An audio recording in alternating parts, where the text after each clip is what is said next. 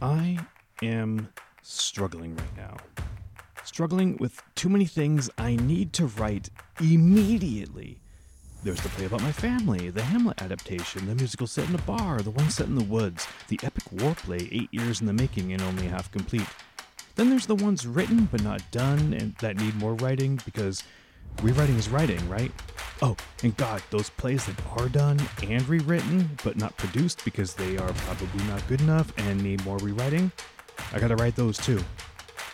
These aren't problems, you might say, but here's the context I am aging. Every day I'm a day older. Every year I'm a year older. And I won't be able to write forever. There will be an end eventually, and what if that comes before I get all these stories out of me? There are only 168 hours in a week. A full quarter of that is spent at a job. Another 10% at a second job. Oh, and there's that third job that takes up a few more hours each week. Plus, I gotta sleep at least a little. I gotta eat a little, maybe clean a little, walk the dog, be a spouse, be a friend, be a brother, a son. There's still time left after all that. I think at least a few hours, and I can get writing done with a few hours, but a few hours is just not enough because there's the play about my family, the Hamlet adaptation, the musical set in a bar, the one set in the woods, the epic war play eight years in the making, only half complete. Then there's the ones written but not done that need more rewriting because rewriting is writing. oh god, the plays that are done and rewritten but not produced because they are probably not good enough and need more rewriting. And then there's the one play I just thought of about friends on a road trip to their friend's funeral. It's a comedy. How am I going to get all of this writing done before I die at a hopefully very old age? The time machine? I could invent a time machine. Great idea, Brian. Also, I wrote a play about somebody who invented time machine so they could travel back to solve all their problems. Crap. Now I think I need to rewrite that one too. I don't have to write everything, you might say, but I do. I have to write all these plays, then rewrite them too. Why? Because I have to. I just do. If you know, you know, and if you don't know, you might never know. It's just a thing I have to do, and I will, or I could, or I might, if not for that pesky time getting in the way, which reminds me, I gotta go write a play, okay? Love ya. Bye.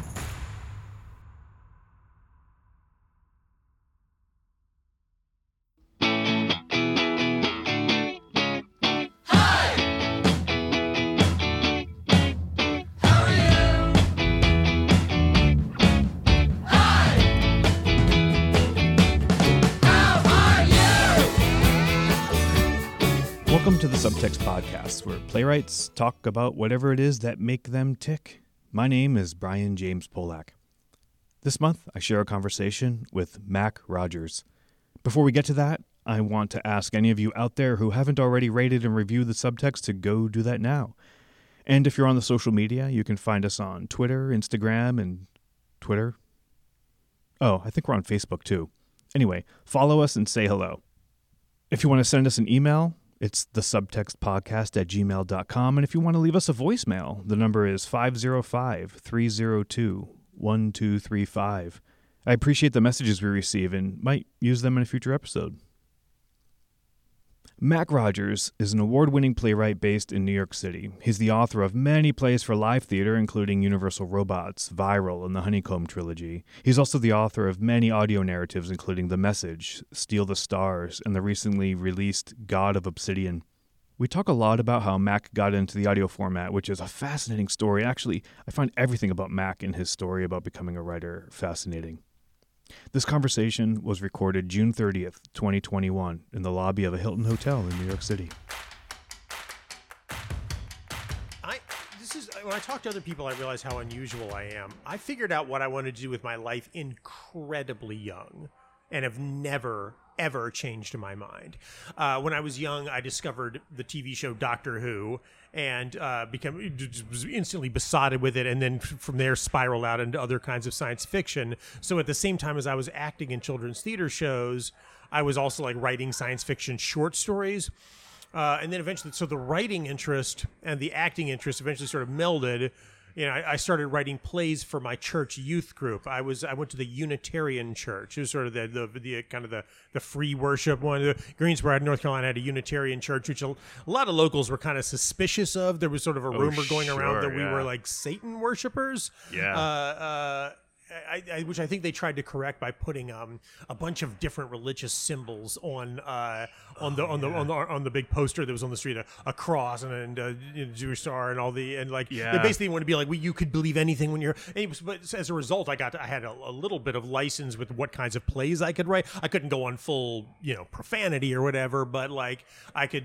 So I, I, I wrote plays that I I wrote plays that I put on with my uh, youth group, church youth group, uh, comrades, uh, uh, uh, fellow youth, whatever they were. Um, and uh, Were they sci-fi uh, you know, when I or first or in, or you know they genre? mostly weren't. When I first got into playwriting, I think I didn't.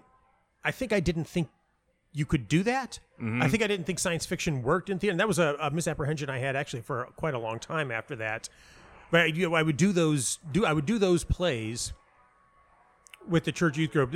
Um, and the thing I always feel uh, very grateful about looking back on it is that I got to make the biggest playwriting mistakes, like the most Mm. humiliating playwriting mistakes in front of the most forgiving possible audience, like the congregation. It was like one of the softest landings Right, in yeah. the world.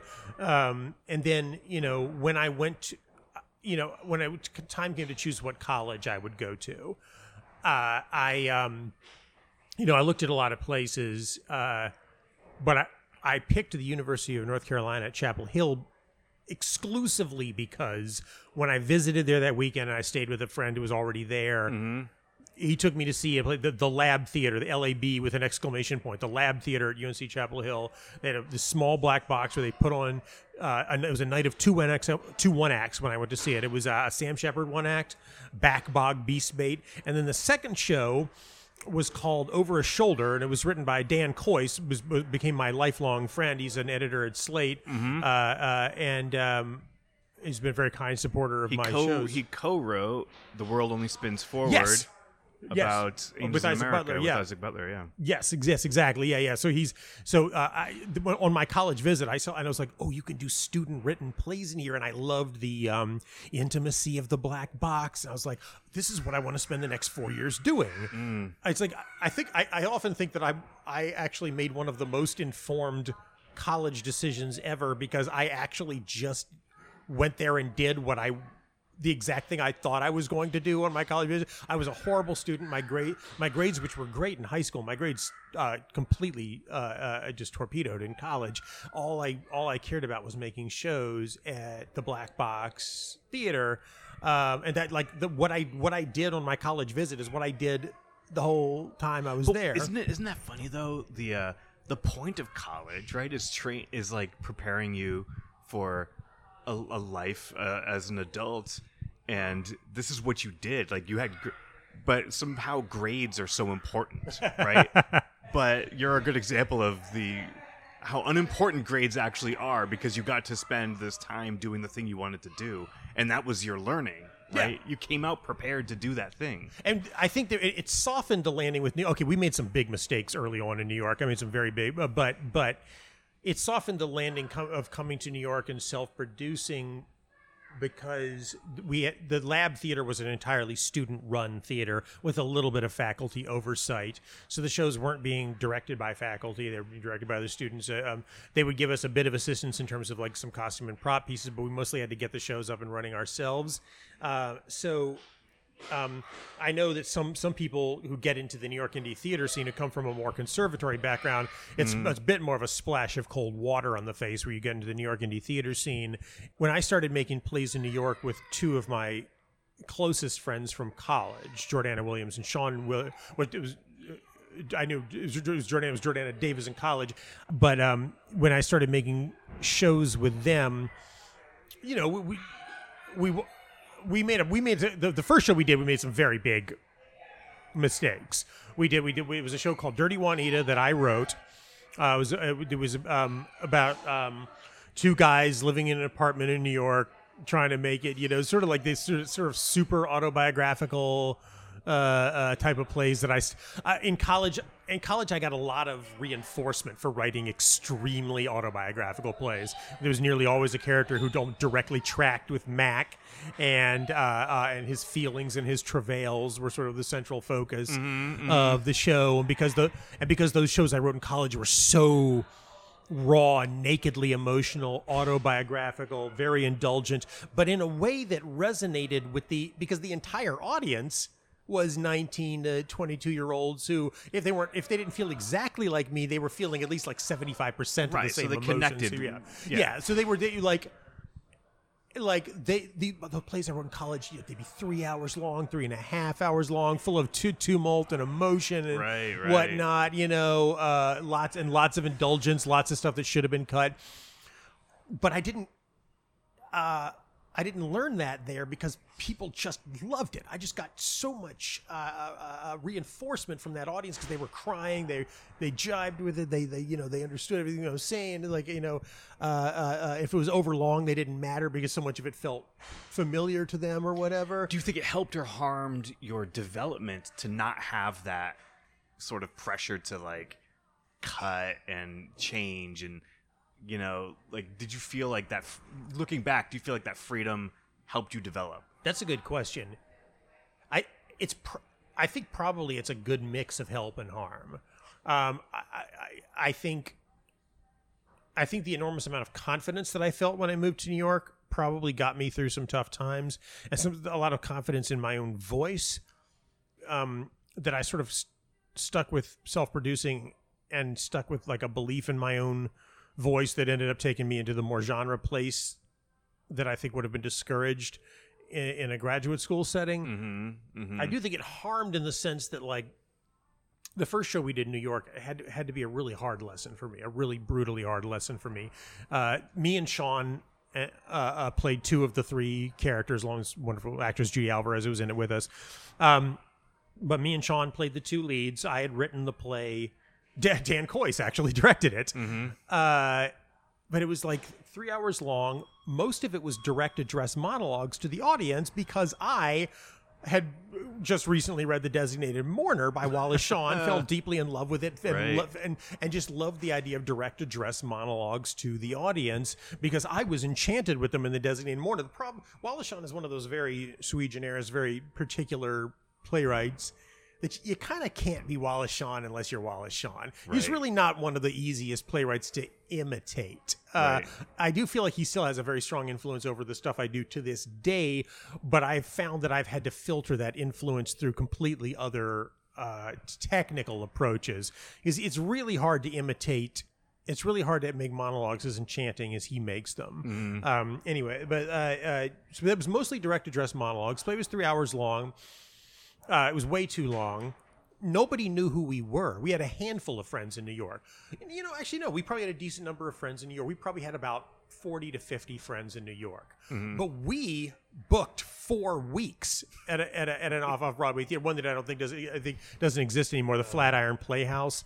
But uh, it was like inside of a building. You had to take the elevator to the seventh floor, and the theater was on that floor. And they wouldn't let you put posters in the window, front window of the building. My parent, we had to hold the curtain for my parents because they just got lost walking up and down the street trying to find the theater. Many years later, when we did Universal Robots at the um, Sheen Center, I, I took great pride in bringing my parents to the front of the theater where there was a big, like, moving video uh, marquee Yeah. with Universal Robots by Mac Rogers moving across. There was no no way you could possibly miss it. You'd never walk past that building. Uh, how far I'd come. Anyway, uh, uh, but you know, we booked four weeks, five performances a week, fifty friends distributed over that is like nothing. Um, uh, we we hired a. We ridiculously hired a publicist. A publicist can't do anything for you if nobody knows who you are. If there's no interest in you whatsoever. Uh, um, we we got no reviews. We had many many performances of just a couple of people there. And I was in the play giving direct address monologues and looking at them and looking at their bored faces. Like having to continue acting while looking directly into their bored faces. and you knew it at the time I could feel that it wasn't working. I mean, we, Yeah. we had to keep our chins up. We, you know, we sort of we told each other a little, sort of like mutually, you know, deluded. The kind of stuff you have, the, the kind of stuff that artists do to get through a, a difficult run. Uh, but I, I did know at some level it wasn't working, and it really hit me after it closed. I definitely spent a lot of time in my apartment and sort of in just a very dark place, thinking, I just think, how could I have been so incredibly I, I think of this as my I think of Dirty Juanita as my grad school. Yeah. Uh, I think it's because like that was like you know that's that was the ultimate school of hard knocks type of thing. It was like I had to stand there and act while looking at the people that my own play was boring, and I had to I that put me into some and I had to think long and hard. And one of the biggest things I had to say to myself was like, w- wouldn't you have been me talking to myself wouldn't you have been bored watching that play? Uh, and i had to think long and hard about what i considered to be entertaining because like i'm sitting here writing these super long autobiographical plays but when i'm consuming entertainment am i watching stuff like that? No of course not. I'm watching science fiction adventures and scary horror stories and thrillers. I'm not watching some other guy's super autobiographical thing about how girls don't like him. I'm not seeking that out. So why did i think that other people should come and have to take heaping shovelfuls of that from me. Right. Um, but uh, uh, you know, and that was the humbling lesson that I learned from that production that be- eventually started to filter in and sort of change the way I wrote plays. but it took some time to get that message to sort of like seep into you. Yeah, I mean, I did do a lot of. I mean, th- I think what what helped enormously after Dirty Juanita was that the next several productions that I did were sort of. It was a while before Gideon Productions. That was the name we. You know, we. It's, it's amazing that we're all still together, but we are. We are. That we're all still working together, but um. Because we had that name, Gideon Production. Gideon Productions, the maiden show was Dirty Juanita by Mac Rogers, uh, and um, you know, the next several things that we did, because we kind of blew our all our available funds on Dirty Juanita, thinking we were, you know, that was going to rocket us to whatever. Uh, course, yeah. uh, the next several things we did were sort of like co-productions with other small groups of you know, theater. Uh, we were um, uh, like little one acts that were parts of groups of one acts being put on by friends.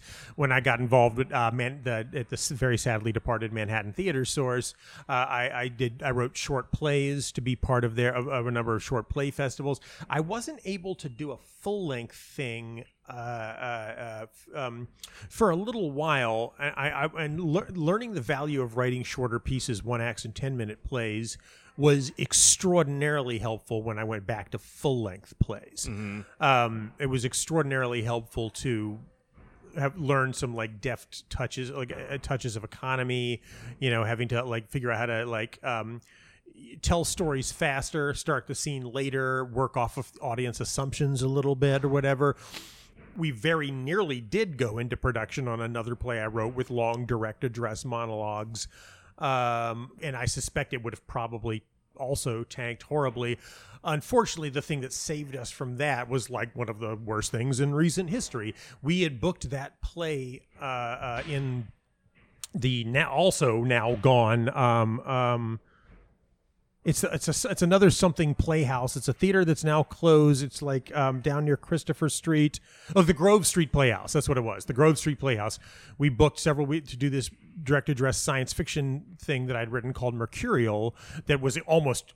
It was clearly Mac Rogers writes the designated mourner. It was clearly like his main the main character was very based off me. Very um, uh, I had written it before Dirty Juanita, and uh, uh, but in the second act of Mercurial, this play of mine that will never get produced, uh, there is a massive terrorist attack on New York.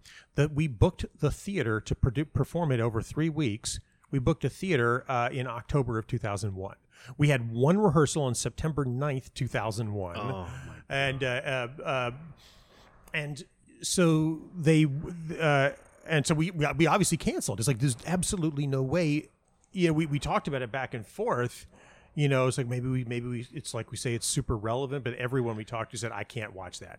I can't. I don't know when I'll be able to watch something like that. Yeah. Uh, it was a very, you know, obviously very different kind of. Uh, there were a lot of differences in the specifics. I wasn't like prophetic or anything, but the, the resonance would have just been. people said I can't sit in the I theater. remember that in time, October yeah. 2001. We we couldn't we couldn't actually get rid of our lease. We ended up producing a variety show of a number of different pieces, including a, a play that I wrote, sort of like a you know, just sort of like a post 9/11 like healing play of some kind. I think which I think was okay, but like we just ran that for a couple nights along with like a variety show of stuff that other friends did as like a fundraiser, a Ground Zero fundraiser. But nobody came. I mean, nobody. We were on Grove Street in Manhattan. You know, that's West Village, way down south. No one was going out. Uh, we got- we had a sprinkling of audience.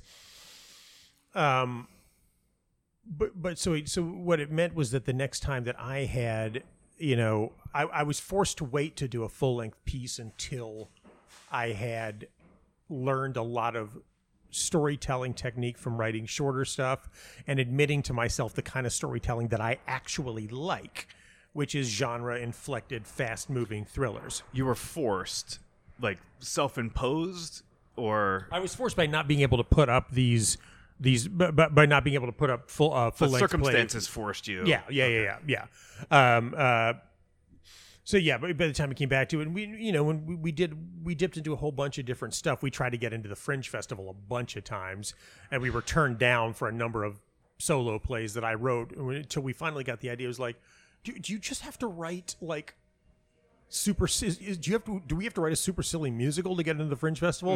And we're you know what? We will write a super silly musical. And we did, we we wrote a super silly musical and got into the fringe festival. It was called fleet week. It was uh, uh about a um it was about a, a group of uh, uh, it was, it was sort of a gay on the town. Uh, it was a group of sailors. They were it was like Which dressed already- like on the town. Yeah, it was already yeah. It was an overtly gay on the town. Yeah, uh, um, it was a you know a big wacky musical, but at that time everybody in the the fringe was full of the post Urinetown Gold Rush. We got to perform it in the Lortel Theater for five nights. It was completely sold out. Every single show. We thought we were famous the very next show we did was a horror play by me at Manhattan Theater Source, and we had very sparse audiences because it was that delusional effect of like, oh, we're, we were doing uh, like a gay sailor musical in the Fringe Festival on Christopher Street at the Lortel Theater in August. Uh, uh, all the cast was like young, super hot guys. Like, of course, we sold out every single chair. Right. Uh, uh, it was a completely unique circumstances. Nobody was there to see the book by Mac Rogers. but still at the time it felt like they were right. and so, yeah, so we were like, oh, you know, the- it's just been, you know, my whole career, as it were, has just been this sort of like steadily escalating number of very small steps. Mm-hmm. Nothing's ever felt like a big break. Nothing's ever felt like I have arrived today. Mm-hmm. Every cool thing, there's, there'll always be like a little something to to there'll, there'll, there'll, always be some problem on that same day uh, or there'll be some like setback or something like that. Everything felt like just like it felt, felt like such tiny increments that that nothing has ever felt to me like a big break. I'm at the point in my life where i'm making a living off of writing for however long that lasts and i'll work to try to make it last as long as possible. But th- there was never like a sliding into home plate moment. There were a few moments that we mistook for that. For example, Fleet Week, uh, uh, uh, the musical. So there were we just had so many mm, Sean Jordan and I just had so many sort of like false starts along the way or things getting a little bit better. Um, and then they would sort of stay at that plane for a while. Um, probably the one th- sort of I wouldn't even call it a breakthrough because once again it happened very gradually, a bit at a time. But our shift into genre storytelling, genre type plays, mostly science fiction, but a bit of horror, a bit of some other stuff. Um, that's when we first started noticing that we were accruing audience. That's when we first started noticing, okay, people who aren't our friends who saw the last one are coming back to this one. That um, I'd say it was probably going from when I first did Universal Robots at Manhattan Theater Source, uh, and then did. Uh, I first did Universal Robots at Manhattan Theater Source. That same summer, we remounted Hail Satan at the Fringe Festival. So I had sort of two back-to-back things that were very popularly attended. And then the next summer, we did a play I wrote called Viral at the Fringe Festival, and it was like, oh, people are back now. People are like, oh, the, whether it was me or it was Gideon Productions or whatever, the, the, but they were like, oh, we remember these guys from last time. We're coming back this time. That was that was 08 going into 09. 09 was when we did viral, and that I distinctly remember. Oh, traction. Uh, uh, I remember. Uh, this is what traction feels like. Do you also think that you were just getting better at what you're doing? Uh, yeah, I know, mean, like the incremental, you know, thing sounds like when you keep doing something over and over again, you're just going to get better at it, right? Yeah, I'm- I'm sure. I have no doubt. There's like the, and I hope you know the, the, the sort of a steady increase as, as things go along, uh, uh, and definitely. I mean, a lot of the stuff that, that people remember about and have a good time is just a lot of tiny technical things that you just get better at as you go along. You know, learning when to start the scene, when to stop the scene, uh, kind of having that little switch go off in your brain where you're like, okay, this scene's been loping along for a while and it needs a little something, something. It needs a little top spin. Like, uh, I need to bring in some kind of complication here. And that isn't even like a conscious master, it's just like a little thing your brain goes, no, it's been the same thing for too long uh, uh, you need to start spinning another wheel. Definitely, I'm sure a lot of that was happening. A big part of it too was just I started liking writing better when I, we shifted to genre stuff. Uh, when we did, I think the, I think probably the first fully genre thing we did. I'm not really counting my designated mourner ripoff play. Uh, uh, but was a play I wrote called Hail Satan. That was a horror play that we did at Manhattan Theater Source which I, I should totally shout at. Man, Manhattan Theater Source was invaluable to my development as a playwright in New York City. Just get, getting to participate in so many, just there was constant little short play festivals that you could do a little something yeah, in, yeah. Uh, uh, and, and just, just total faith in like in what I was doing. I just I had so many opportunities to hone things in front of an audience that you know felt like a community. Um, I, I was just very sorry when that closed down. Uh, it, it's funny. I'm sure nearly all of the venues that I'll be talking about in this conversation will have shut down. So far, it sounds like you're like, oh, this other venue, which is sadly closed. Yeah. Ugh. the brick is really um, the brick's really the only one that I did stuff at regular. That's not. They, they they seem to have found a way to like. I mean, I'm not sure to see what happens, but they seem to have found a way to go through the pandemic with like a lot of virtual content. I'm never exactly sure what's happening with the Secret Theater in Long Island City, where we did the Honeycomb trilogy first. But um, anyway, um, but we did this horror play called Hail Satan that I wrote. We did a Manhattan Theater Source, and it was definitely a feeling of, ooh, I can do things like I can have a little, I can have a little scary horror moments happen. I can actually have the Antichrist come at the end of Act One, and like that's the big end Act One stinger. Mm-hmm. I've always believed the jo- the joke I always make, but I do actually believe it about when you're writing a two act play. I was like, inter- the, whatever happens at intermission has got to be so good that they would buy another ticket to Act Two. I was like, I can't. s- It's like I like that measure. it was like Yeah. the intermission's got to make people go, oh fuck, I've got to see Act Two. Right, yeah. Uh, uh, and so like that one is like I had to through really the, the birth of the Antichrist at the end of Act One, which is like something you totally don't think would even happen in that play up to that point. Um, and so it was, it was something that sort of clicked with that. And the next year, um, at Manhattan Theater Source, they had a bunch of we- they some show that rented a bunch of weeks pulled out Mm-hmm. and they suddenly needed to fill a lot of weeks. And and they asked, you know, the the, the volunteers there, the core membership, Manhattan Theater Source, we're willing to like work out really advantageous deals to fill these weeks because Manhattan Theater Source was like any other indie venue, it was a hand to mouth venue. Right. Uh, um, and I said, I've got this play about robots. I've been thinking about it for a while, an adaptation of RUR. Uh, uh, I said, I've got this play about robots. Hadn't written a word of it yet. They gave me dates. And I, the whole thing was a calamity up until it opened, uh, uh, uh, because I just barely got the script done with enough time left for. I got the script done with an, with about two and two thirds weeks of rehearsal time left before we opened. It was it was a really long play, but it, I mean this one I think genuinely deserved to be long because it was a giant robot epic about robot, and it was uh, I originally just wanted to adapt RUR as it was. Uh, um, you know, because I'd always like I was like I'm getting into science fiction right playwriting. RUR is the definitive Like the first or text. Yeah, yeah, yeah, exactly. You know, people argue about the Tempest or whatever, but like RUR is unambiguous. It's science fiction. You know, Right. uh, even if it was more like labor political satire by Carl Sure. Čapek's point of view, but it's still it's you know um, the. But I read it and I admired it for what it was, and I admired it for the landmark work of art that it is. But I was like, this isn't me. It's, it was very goofily comical, and then when the serious stuff came up, it was very heavily didact- didactic, um, and the characters were all kind of ciphers. And the only thing I really liked in it was there was a big emotional scene at the end. I was like, I kind of like this scene and then I want to write a whole new play to lead up to it. And I started reading about Karel Čapek's life, and I was so fascinated about like sort of this group of like politicians and artists and um, that he hung that he hung out with, his close friendship with the president of the Republic of Czechoslovakia, Tomas Masaryk, who just who was much older than Karel Čapek was, and a deeply religious man, while Čapek was not. Um, and uh, but they still had this very close friendship because they agreed on some core things about justice and a, a better society that they could have. And so I was like, what if we do a story? What about what if Karel Čapek and I changed his brother Joseph, who came up with the word robot. Uh, I changed his brother to a woman. I needed to figure out lots of different ways to have women in the play because he didn't really have many uh, Right, in his. right. I changed it to Josephine Joe, as she's known in the play. Karel and Joe they produce a play called The Drudges, which was his idea what to call original idea what to call robots. And the scientist who's actually making robots in secret sees the play The Drudges and says, "I'm actually making the drudges at my house. If you can take these to your friend President Masaryk, we can mass produce these and revolutionize the world. And uh, this, uh, so I had the idea of mashing up his life with the events of RUR, and that was really kind of the play that within a small community kind of made me.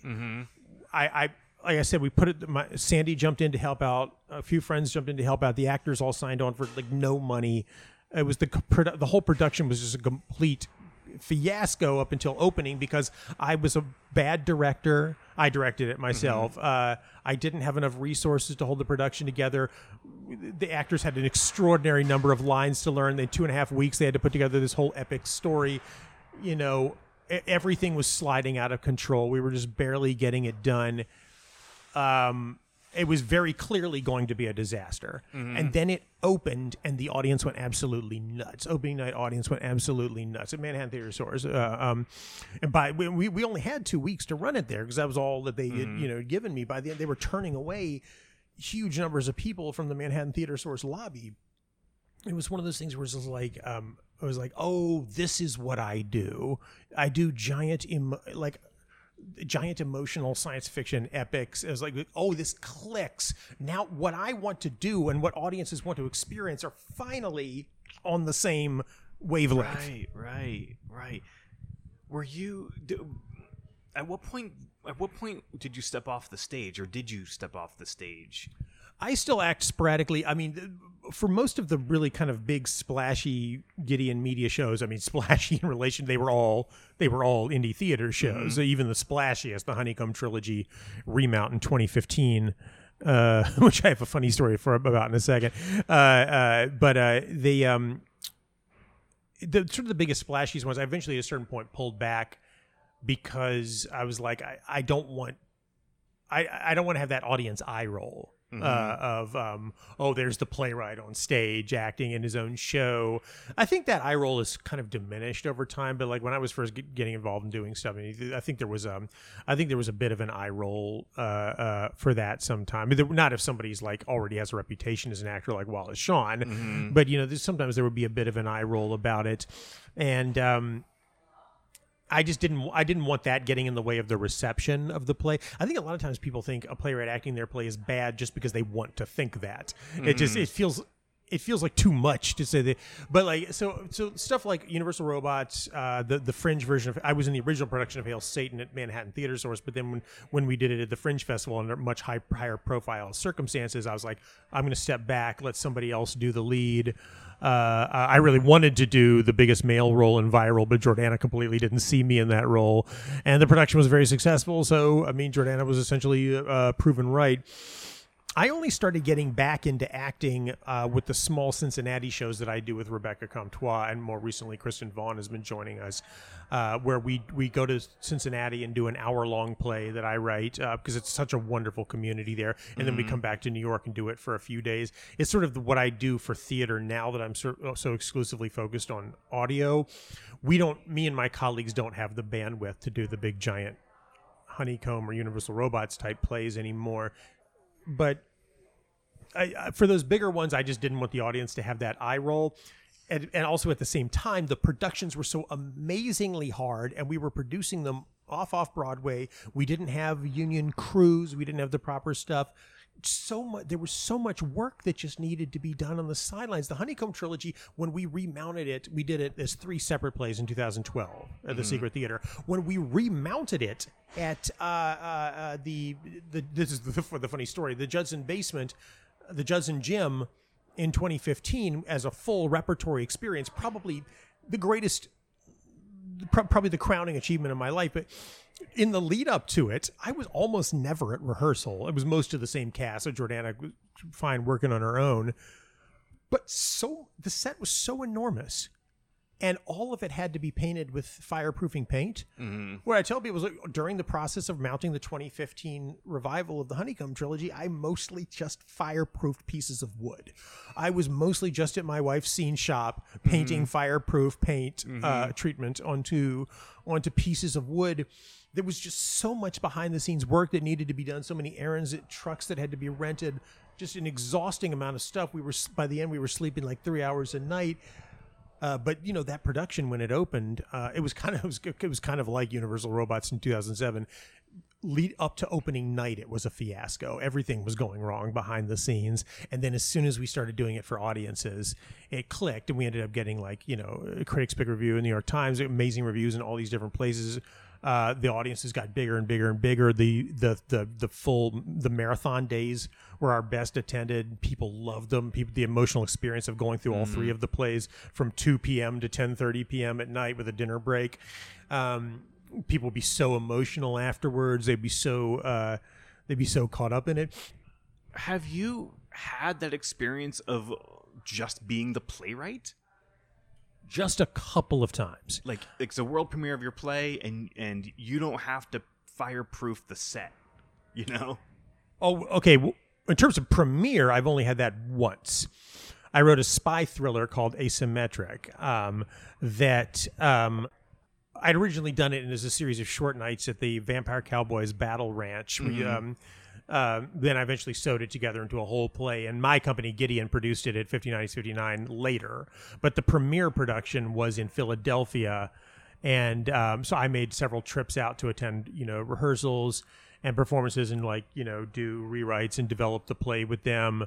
And uh, so I now Did you like being in that position compared to the person that is involved? you I guess I was. It's weird. I guess I was conflicted about it. As much as like I might sit around grumbling, why I have why haven't I had more of that? Like the truth is, it, it is a little bit weird not to be able to because every single time I've always been one of the co-producers. I've always been able to get my hands in. I was able to be there for the casting conversations. I was able to be there for the marketing conversations. I was able to be there for all this stuff. And this, I wasn't. That did feel a little weird. I did feel a little lost without being able to get my fingers into all those pies. So, to a certain degree, like when I complain about certain stuff that I haven't had, at the same time, maybe I would, maybe I, I wouldn't have super enjoyed some of that. I mean, I definitely feel these hideous stings of envy with play, uh, playwriting friends of mine. You know, like, uh, like well, uh, you know, they'll get some production somewhere, and there's po- they'll post on Instagram or something. Be, there's posters in, in, in train stations uh, of their of their show. Uh, uh, I did eventually get sort of get that with Universal Robots. The Sheen Center did uh, put posters around Lower Manhattan, uh, but it was like, uh, but I was still I was a co-producer, and you know, and I'm like, uh, or I, I've never, you know, or, or like to be flown somewhere, to be, um, but it's by the same token, I haven't really written the sort of plays that would facilitate that. Uh, I've mostly written science fiction epics with really large casts. The Honeycomb trilogy, only one. Th- this lovely guy uh, um, um, down in Texas, uh, this guy, uh, his, his theater company in a tiny town in Texas, they he, he self-produced all three parts of the Honeycomb trilogy. That's the only pr- non-Gideon production. Oh, well, college did the first two plays as like a college presentation uh, here in New York, but the Honeycomb trilogy is unproducible. It's only it's only producible in the Equity Showcase by a group of Can you can you give like the the pitch on what Honeycomb Trilogy is for anybody? Oh, I'm so sorry. know? Yeah, I must have sounded nuts for the last half an hour. the Honeycomb Trilogy is a series of three plays, all set in the same living room, following two generations of the same family, the Cook family, uh, uh, uh, the the father Bill, the mother Amelia, and the and their their daughter Ronnie and their son Abby, and the way in which this family causes and is caught up in an extraterrestrial invasion and occupation of the earth.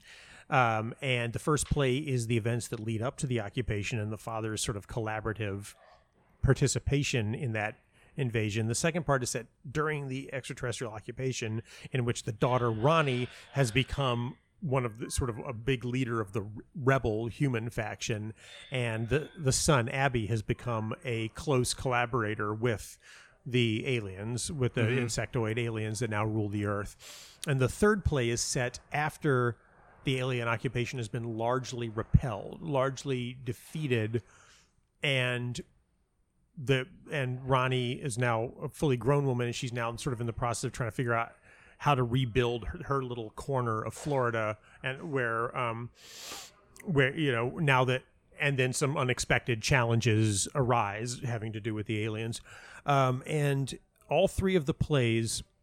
I sort of devised the concept with my Gideon co-producers, like, okay, how how can I tell an extraterrestrial occupation story but keep it all in one room? And and and the, and the way that it worked was to make that room the to find a new reason why that room was the most important place in the world uh, in each play. I once had a friend of mine say, "Oh, I tr- I got into playwriting recently, but I, I I couldn't do it. I couldn't do it." And I said, "Why? What was wrong?" She said, "I couldn't figure out why everyone didn't just leave." like the, the, I had really bad stuff happening in the room where the play was set. I was like, if I was in that room, I would leave. and and was one of the most valuable things anyone has ever said to me as a Yeah, playwright I because bet- I was yeah, like, yeah. the reason people don't leave the room where the awful stuff is happening is what your play is about. Yeah. And uh, Yeah. uh, uh, so in the first place is where this family lives but i wanted to have kind of like a pinteresque Albee-esque i wanted it to be that classic american living room play but with some of those pinter and albie type subversions where it's getting more and more eerie what's going on in that living room with the sofa in it uh, and then the eeriness which in their plays often goes unexplained is ambiguous is more of a thematic weirdness this is, is actually explained that the dad is actually collaborating with his fellow former astronauts to bring a race of giant insects to the earth that, that mm. they met on their on their last expedition to space. In the second play my wife designed all these sets and did an extraordinary job. That living room is now a wreck. It is now completely the aliens have terraformed the earth to make it be like their world, which is like heavily swampy and damp and humid. And so, so it's that same living room set, but the sofa is all messed up. Uh, my wife found this way of like painting the walls so that there would be this like super gross mold look, like what a house would look like if there were no modern day cleaning products and it had been in the swamp for for a number of years. Uh, and then in the third play, the daughter who does not have the mom. In the first play, the house is gorgeously decorated because the mom has a lot of great taste or whatever. But the mom was long dead by the third play. The daughter has decorated the house with just like she's just basically trying to force the old world back into being by decorating it with like she's just got like an old MacBook nailed to the wall and stuff like that, and a really tacky Miami sign. She's just trying to like make she's trying to futilely force the old world back mm-hmm. and she has to learn the lesson that the human race needs to move on to a new way of living now that the old she's not going to be able to get the old life back so that's sort of how those the, the so the the second the first play had the the living room pinteresque Albeesque O'Neill feeling. The second play was very much like a really dark version of like a Shakespearean comedy where there was like there's the commoners, the rabble rousers, the human resistance, and the aristocrats who are the, the collaborators with the aliens. Uh, uh, and then at the end, there's a bunch of mar- the final scene has a bunch of marriages, but they're all quickie marriages made by a group of people who are about to go do a suicide bomb run. Uh, uh, but still, it has the shape of a Shakespearean comedy. The third play is, the, is very much has the shape of a Greek tragedy. It's all in real time. Uh, it's all about the damage of previous generations inflicted on the next generation. There's a burial dispute in it, and it's all um, and it's basically about the fall of a ruler um, uh, uh, through because of, the, of their own tragic flaws.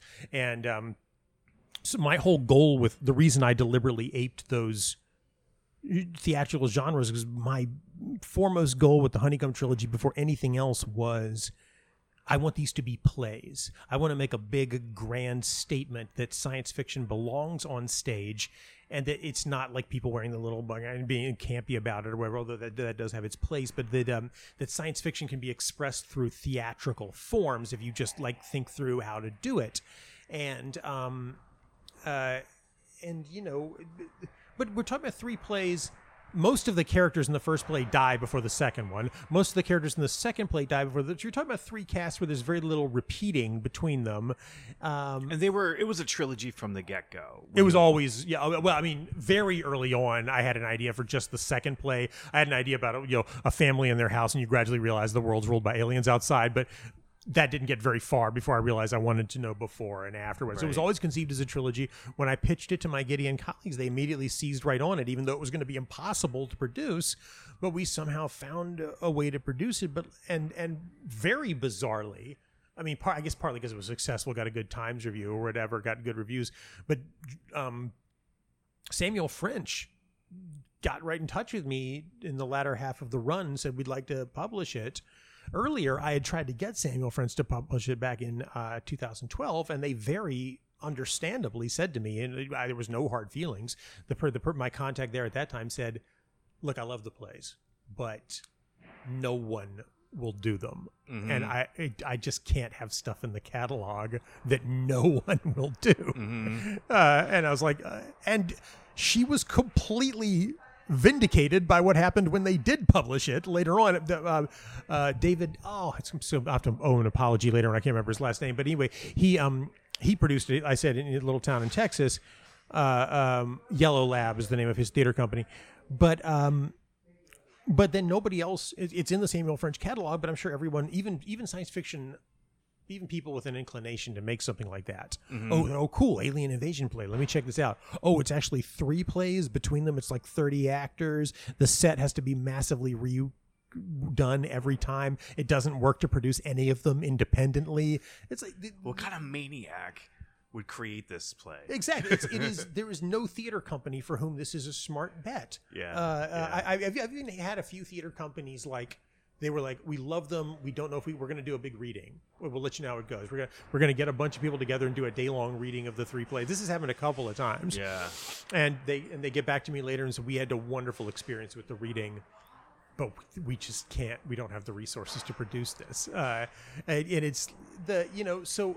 Uh, that was a very roundabout way of saying it. I can complain all I want about wishing that I had the productions that I I would have liked to have had around the world, but um, I wrote the kind of plays that made that largely impossible. Mm-hmm. And uh, you know, it, it was a wonderful thing switching to audios like like this suddenly like tons of strangers will know about your stuff but i made it hard for that to happen with theater So, but did this the thing because the things in in theater that you're talking about that are you know putting making making plays quote unquote unproducible, like the Honeycomb trilogy being described as unproducible. Did this influence a shift to audio? Because in audio, there is no such thing as unproducible.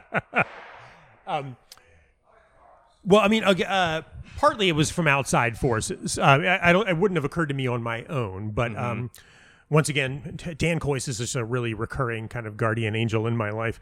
Uh, uh, the, Dan Kois, you know, he's a, a culture editor at Slate, um, and um, for a while, Slate was sort of spinning off its popular podcast into a sort of a, po- a, podcast network called Panoply, which, much like various venues, is no more. I really am the kiss of death, uh, uh, but Panoply is no longer. Uh, uh, but they they were looking for partners. They were they were looking for corporate partners to like bring some revenue into the into the Panoply podcast network by doing kind of um, uh, podcasts that would kind of serve as like promotional stuff, as like branding, branded work. Um, so GE came along, General Electric came along, and they were like, we want to we want to start emphasizing our innovative technology. We want people to think of innovative technology just as much as they think of microwaves and washing machines when they think about GE. And uh, and they said we so we want to we want to have a podcast that harkens back to the tradition of like the GE Theater Hour that used to be on TV. I don't know exactly how. Apparently, Ronald Reagan hosted it for a while, but that's how long ago it was on TV. But they would be a live play once a week, uh, uh, underwritten by GE by General Electric, and uh, and they they basically said we you know will pay to make that with you guys um and uh, we want it to be a science fiction story a serialized science fiction story uh, about uh, a group of code breakers trying to solve an extraterrestrial transmission that came to earth at the end of world war ii um, and Dan Kois was like oh i know a guy for this. Um, and uh, he got me in the door to be interviewed by them. It happened to beautifully time out with when the Honeycomb trilogy had just finished. So I was able to point to a raft of good reviews of a serialized science fiction story that I wrote. My day job at that time was writing um, uh, was writing social media content for brands, so I knew how to like very subtly and non-obnoxiously work a bit of brand messaging into a piece of content, which is a big part of what they wanted for this. They wanted this story to feature some GE tech, but not be a GE commercial. Right. And uh, you know, and I think I lucked out a little bit because um, productions got moved way up. It was called called the Message. The show was called the Message. Production got moved way up on it. I think uh, for some reason they suddenly wanted to get it out six weeks earlier than they originally thought. So I think as a result. Um, I had to compete against far fewer people than they might have been able to. They might have been able to get like a bunch of like published science fiction writers in for me to compete. But, but when they suddenly had to move the schedule, so many people talk about this in, mo- in like little breakthrough moments where I was Right. like, I happened to be there when there was an opportunity. I was, I was like, I can start writing this right now. Yeah. They said we want it to be serial with serial as in the podcast serial with aliens. Right. So I listened to all of Serial. And I got the tone down. Uh, and I'd been listening to tons of audio because I'm a Doctor Who fan, and there's a lot of Doctor Who audio content, is particularly from the Big Finish company. So I had a sense, and that that had led me to discovering other audio stuff on the BBC Three and Four websites, uh, Radio Three and Four and so I had been listening to a lot of audio as well. So um, I, I didn't have any training in writing audio, but I had a fans training. Right. I, I'd been listening to tons of it. You So had an ear for it. and uh, uh, so you know, I wrote the message, um, and this is actually what I was talking about before. It's like where you talk about breakthrough moments, but there's always a little something that holds it back. GE had tons of marketing money f- to put behind the message, and also it was just caught on. It was very popular. I think we did a good job of making an entertaining show. So it. Um, it, after several weeks that it, that it was out, it it rose to number one on on the Apple podcast charts. The day that it, this was uh, 2015, I was at a wedding. Uh, my my wife and I were at the. uh, We, we were at the tape. We were at the miscellaneous table where, like, you know, they, they try to put friends together at a Right, wedding. yeah. I can't remember whose wedding this was, but like, we were part of the group that didn't fit. So we were at a table mostly full of people we didn't know. I got the notification on my phone. My podcast, the podcast I wrote, was number one in the country. It, that should have been a glowing, uncomplicated moment of unfiltered triumph. So I said it. Yes. Hey, Sandy, my podcast is number one on the chart. She said, There are charts for podcasts? And then the other people at the table started noticing we were talking about stuff. They're like leaning over. There's like, so wait, uh, uh, what, what happens? You, you got some good news? I was like, yeah, my, my, my podcast is number one in the country. Like, what is a podcast? So I would go through the arduous. It's, it's very hard to explain what a podcast is to someone who doesn't Right, use. I would go through the process of trying If to explain the what they question, were. then When I finally got to the forget end it. of the explanation, they would go. They when I finally explained what it was to each person individually at the table over and over again, they would go. There are charts for that, just like Sandy had said. By the time they learned what it was, they couldn't believe there were charts. Right. Every moment like this in my life has always had a little something like that to kind of. It was like, don't forget who you are. Right. Don't forget where you came from. There's always a bit of humility just just just around the next bend. Uh, you're never hot shit. There's always a little something coming for that ass. Uh, but that was yeah. But, but I got into audio because of that job. Then I did another job the next year. With Pan- Panoply was so happy with the message, they brought me back to write another one called Life After. Uh, had a wonderful experience. They brought in a British radio drama director, real genius. Uh, John Dryden is his name. Makes tons of, and I learned so much from him. Both those shows ended up getting optioned by Hollywood companies. They were never actually made into anything, but they were both optioned by really big Hollywood companies, which was a huge shocker at the time because I never heard of podcasts being optioned for Hollywood. Uh, um, For a situation like that, who owns the IP? but that was the thing. That was part of. That's kind of how Gideon Media happened. I was a writer for hire on those shows. I had no participation with any. Uh, subsequent version of the Right. message or life after that would happen i remember i was called on my cell phone by a big deal hollywood production company and they said hey uh, we love the message and we'd like to begin negotiations with you to acquire the film and television rights and i was like Oh, I have to send you to General Electric. I mean, nobody ripped me off. I knew this was Sure, the deal. that was the, deal, but still, the feeling you must have felt. Ugh. But that was part. I, I went to Sean because Sean had worked in audio. Sean Williams, my co-producer, at Gideon Productions for many years. He'd worked in audio for many years, doing uh, children's music re- uh, arrangement and recording and stuff like that. Uh, and then the bottom kind of fell out from that industry because of the development of um, of there being like recording uh, a software in almost every laptop, GarageBand, things like that. Um, and I went to him and I said, "Could we do this?" Uh, we were because at that point, you know, we've been doing the Honeycomb trilogy, Universal Robots. We were exhausted. It was quickly becoming clear to us that our aging bodies were not going to be able to carry heavy lumber into theaters that much longer. That the way we produced theaters was just, was, was just not sustainable for us getting older. I said, "Could we do this?" He said, "We could absolutely do this."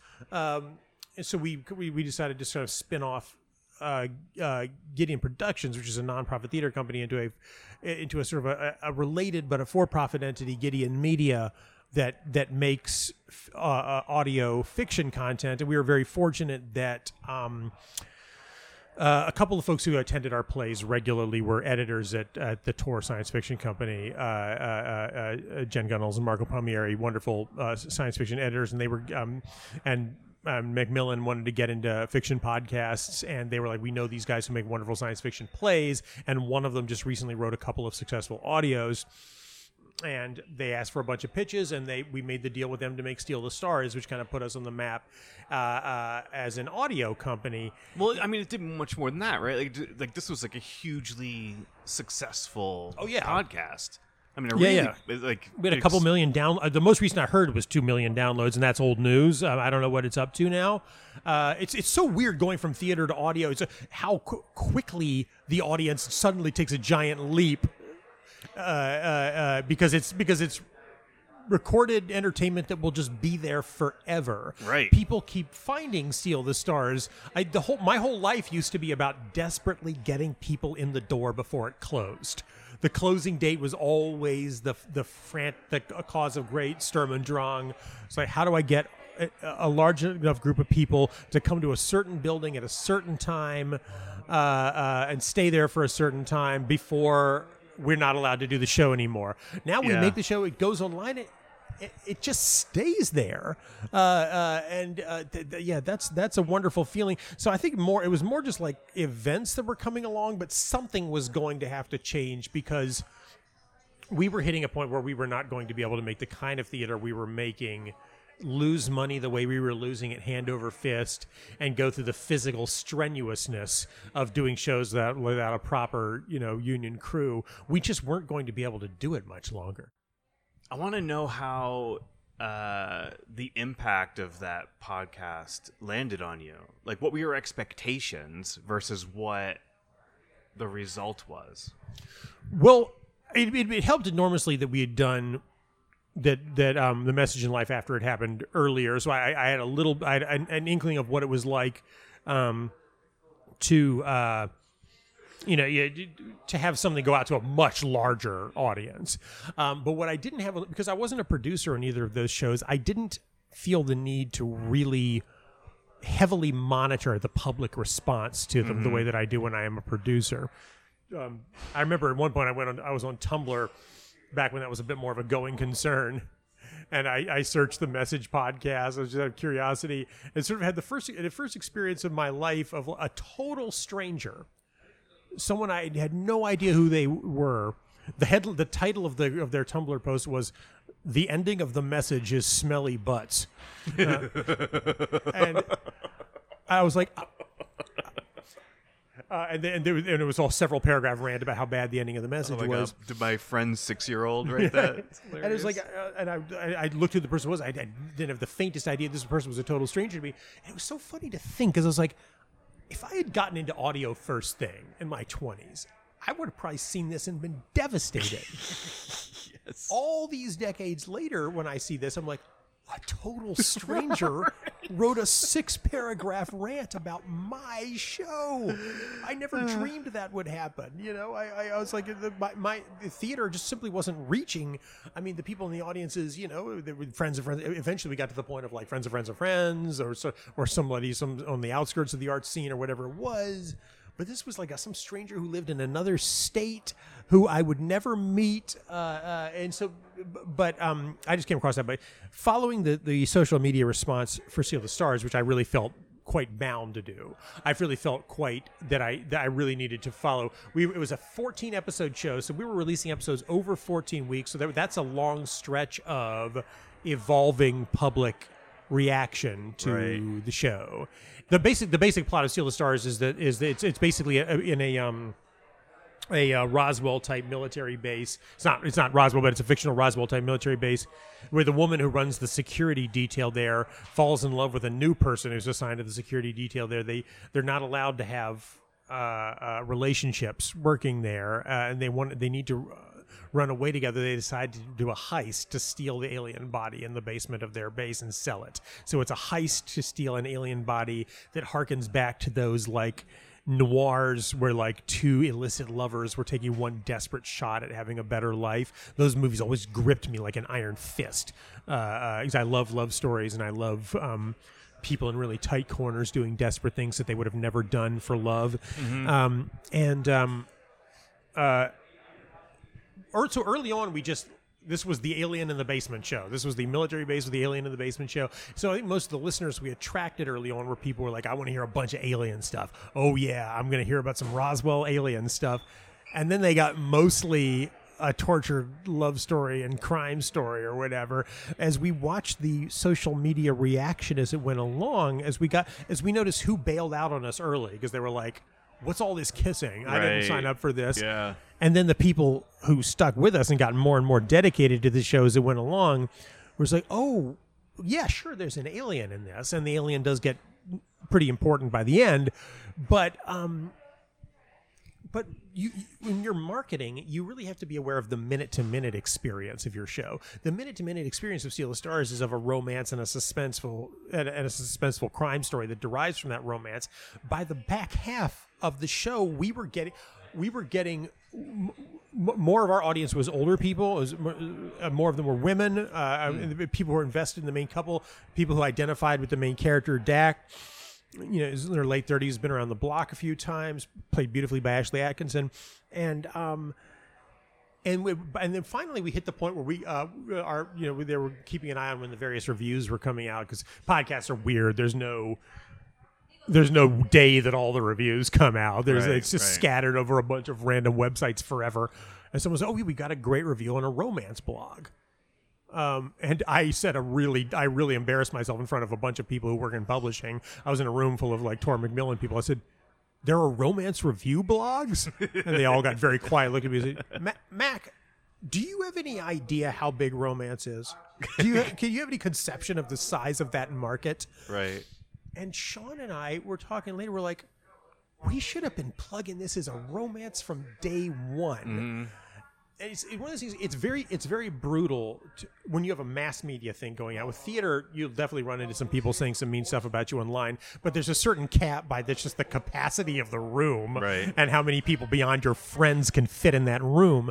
When it's when it's a free podcast that's all over the world and you're monitoring the social media reaction, you got to know you're going to see mean stuff every day. You got to be, you got to have your loins girded for that. And that's really rough. But you also see a lot of nice stuff. Um, and you also, but most crucially, you learn a lot of lessons. So I think the impact of that was just sort of like, um, it didn't hit all at once. Nothing happens all at once with podcasts. There's no huge opening weekend. It's just like you're just sort of like grabbing audience as you can go over weeks and months. People keep discovering it. It doesn't even have to leave theaters like a movie does. It's free, so people will just get around to listening to it when they can because they haven't spent any money on it.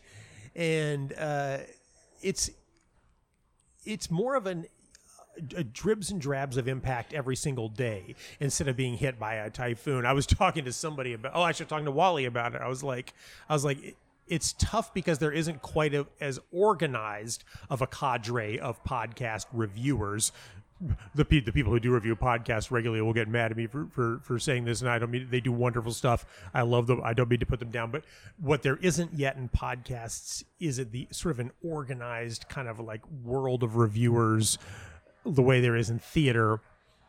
As So it can sometimes be hard to Right. get the word out about your show via reviews. but there also isn't that awful day when they all come out. There isn't that, and there isn't a New York Times of podcasts. There isn't a re- there isn't a make or break reviewer. And yeah, Wally, there's no Ben Brantley. there isn't, for- yeah. yeah. There's no the butcher of podcast. Yeah, Wally actually thought that was wonderful. He was like, he thought that was all upsides. he thought that was, uh, he thought that was great. But the result is, uh, you know, a year from now, you could get a review, Yeah. right, and it will could slam could slam it. I see on Reddit fairly fairly frequently references to Steal the Stars. Like, I'm looking for something like. Can anybody recommend something that is like this podcast that I mm-hmm. loved? And I think I've known that this was yours for you know since you started doing it, and I think I get such a kick out of that because I'm looking at it like this theater person made this thing that has gone way beyond theater and has touched people who probably have never even set foot in a theater before like this is audio theater made by theater artists but it's it's for you know people who aren't just like the ones that are going to find their way to yeah, a seat inside a theater and i just love that that's an enormously gratifying thing on my end as well because there's there's um uh, uh, because a big thing about Steal the Stars almost almost all of the cast is people that came to that we worked with first in theatrical settings, including Ashley. Uh, uh, Jordana had directed her in a in a Fringe show a few years before. Um, so near, nearly that whole cast was, and um, the sound designer Bart Fasbender, wonderful talent. Um, he mostly he does tons and tons of theater sound. He's a, he has uh, sound designs. He almost all year long he's doing theater. Uh, I mean, obviously not recently, but you know, uh, just theater sound. So he's a very big background from theater. Um, it was very much a group of of um, of theater artists, you know, uh, uh, making this audio and like this this current season of stuff that we have coming out, something that is very personally gratifying to me. I don't know how much it'll mean to like you know your average podcast listeners, but the fact that the five show of, of the five shows we're releasing, three are adaptations of plays. There was Wa- the Wally's two shows, and um, and then my show, God of Obsidian and then you know the other two are were built have been built almost entirely by once again you know people that we that we connected with through the theater community. Um, and uh, so it's very much it, it feels it feels really nice to kind of have our first proper season our first proper launch of our network feel like a bridge season in a way to feel like it has very strong roots in in theater to not to, to not sort of be brandishing some sort of pretense that um, oh well we've completely left that life behind and we're totally doing this now. Right. uh, uh, you know that you know the because we don't feel that way. And we would love at some point to get back into making honeycomb sized shows. It's just we can't really go back to that until we can we're able to raise a lot more money than we used to be able to raise. Can you talk about, and I don't mean in actual numbers, but in a general sense, how, like, you started Gideon Media in order to own your content. You made Steal the Stars. How does that get monetized? uh, the model we've done so far, and who you know, uh, who knows if this will continue to work, will, um, and but which feeds specifically into the reason to release this entire season ad free. Um, there was a, a couple factors that went into that decision, but um, uh, you know, obviously the typical monetizing form of podcast is ads. I remember running that by Wally early on in our discussions. He's like, "Well, I'm a socialist. I'm certainly not going to be reading some ad in the middle of you know grasses of a thousand colors." right. Uh, um, but uh, we're not, and you know, but among the the, the core Gideon people, we're not opposed to. it. We put together a lot of ads we were very proud of for Steal the Stars. You know, Macmillan Audio were the were in charge of like courting and bringing in the advertisers, and they would give us the, and we would put together the ads for it, which actually turned out to be quite difficult work because you want to make them sound like you're just you and it would often be me and Jordana because neither of us were in the show, and we would try to be bouncing back and forth, sounding charming while working in some of the required verbiage or whatever. It actually took a bunch of takes. It was actually kind of a tricky thing to do, and we actually were quite proud when we actually managed to land one of the ads properly. But the way that we've been working mostly uh, since then is um, it took a while.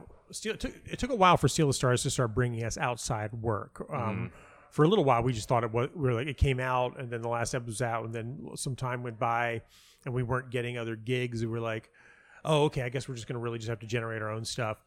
And then suddenly tons of outside work started coming in because again, we had our theater brains still on. We thought Steal the Stars had somehow closed. It hadn't closed. Right, it was still right, there. Anybody right. could come across it. And it started like it started getting us a bunch of outside work. We started working with um, outside companies who wanted us to make uh, uh, most of which I can't actually name because the stuff hasn't come out yet, and I apologize for that. But they, you know, they wanted to do audio extensions of like their TV shows or this, that, the other thing, uh, uh, or are connected to like lots of people are launching multimedia worlds right now, uh, a lot of which spin off from video games, and so there's you know we've done some work like that.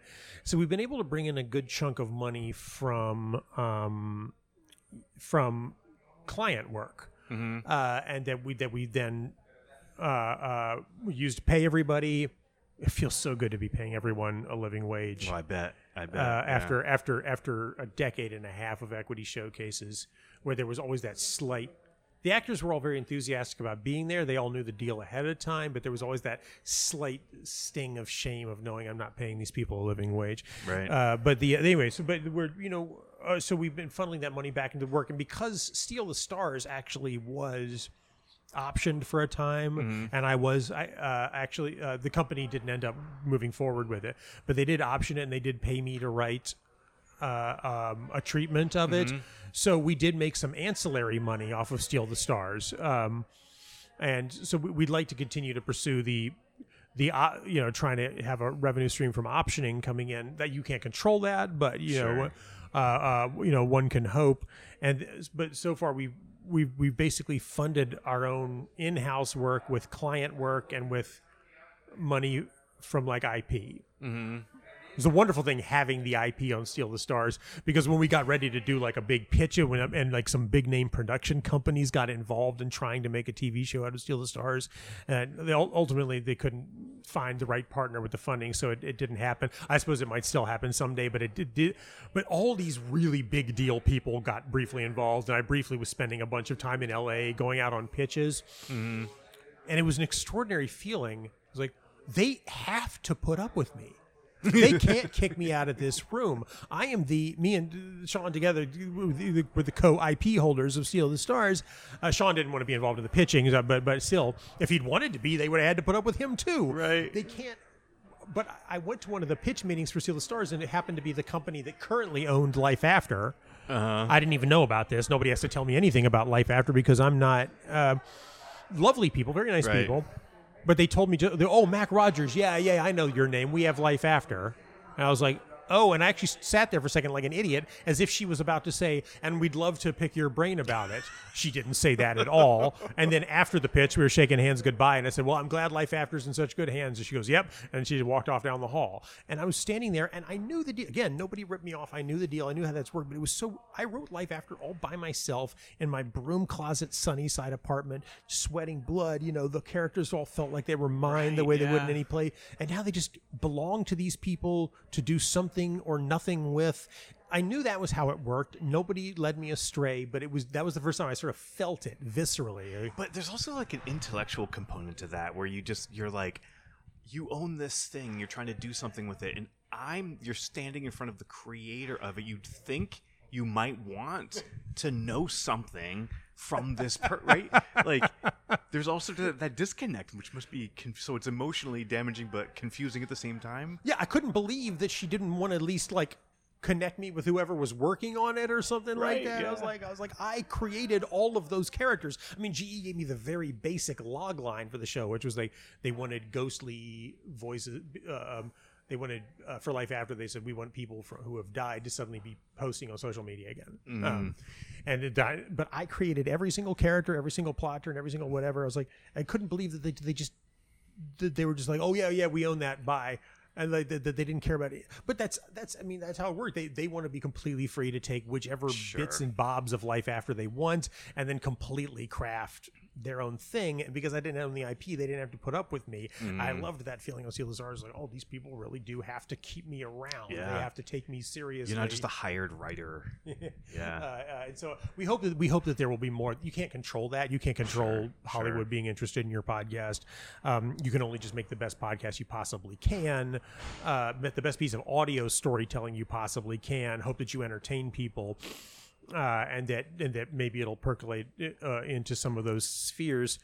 Uh, but so so far we've been able to kind of cobble along with a combination of client work, uh, IP money and f- using that to fund our own shows. Whether that will continue to be a viable model, we'll have to see. Uh, so much of the world of podcasts is making up as we go along uh, throughout the industry.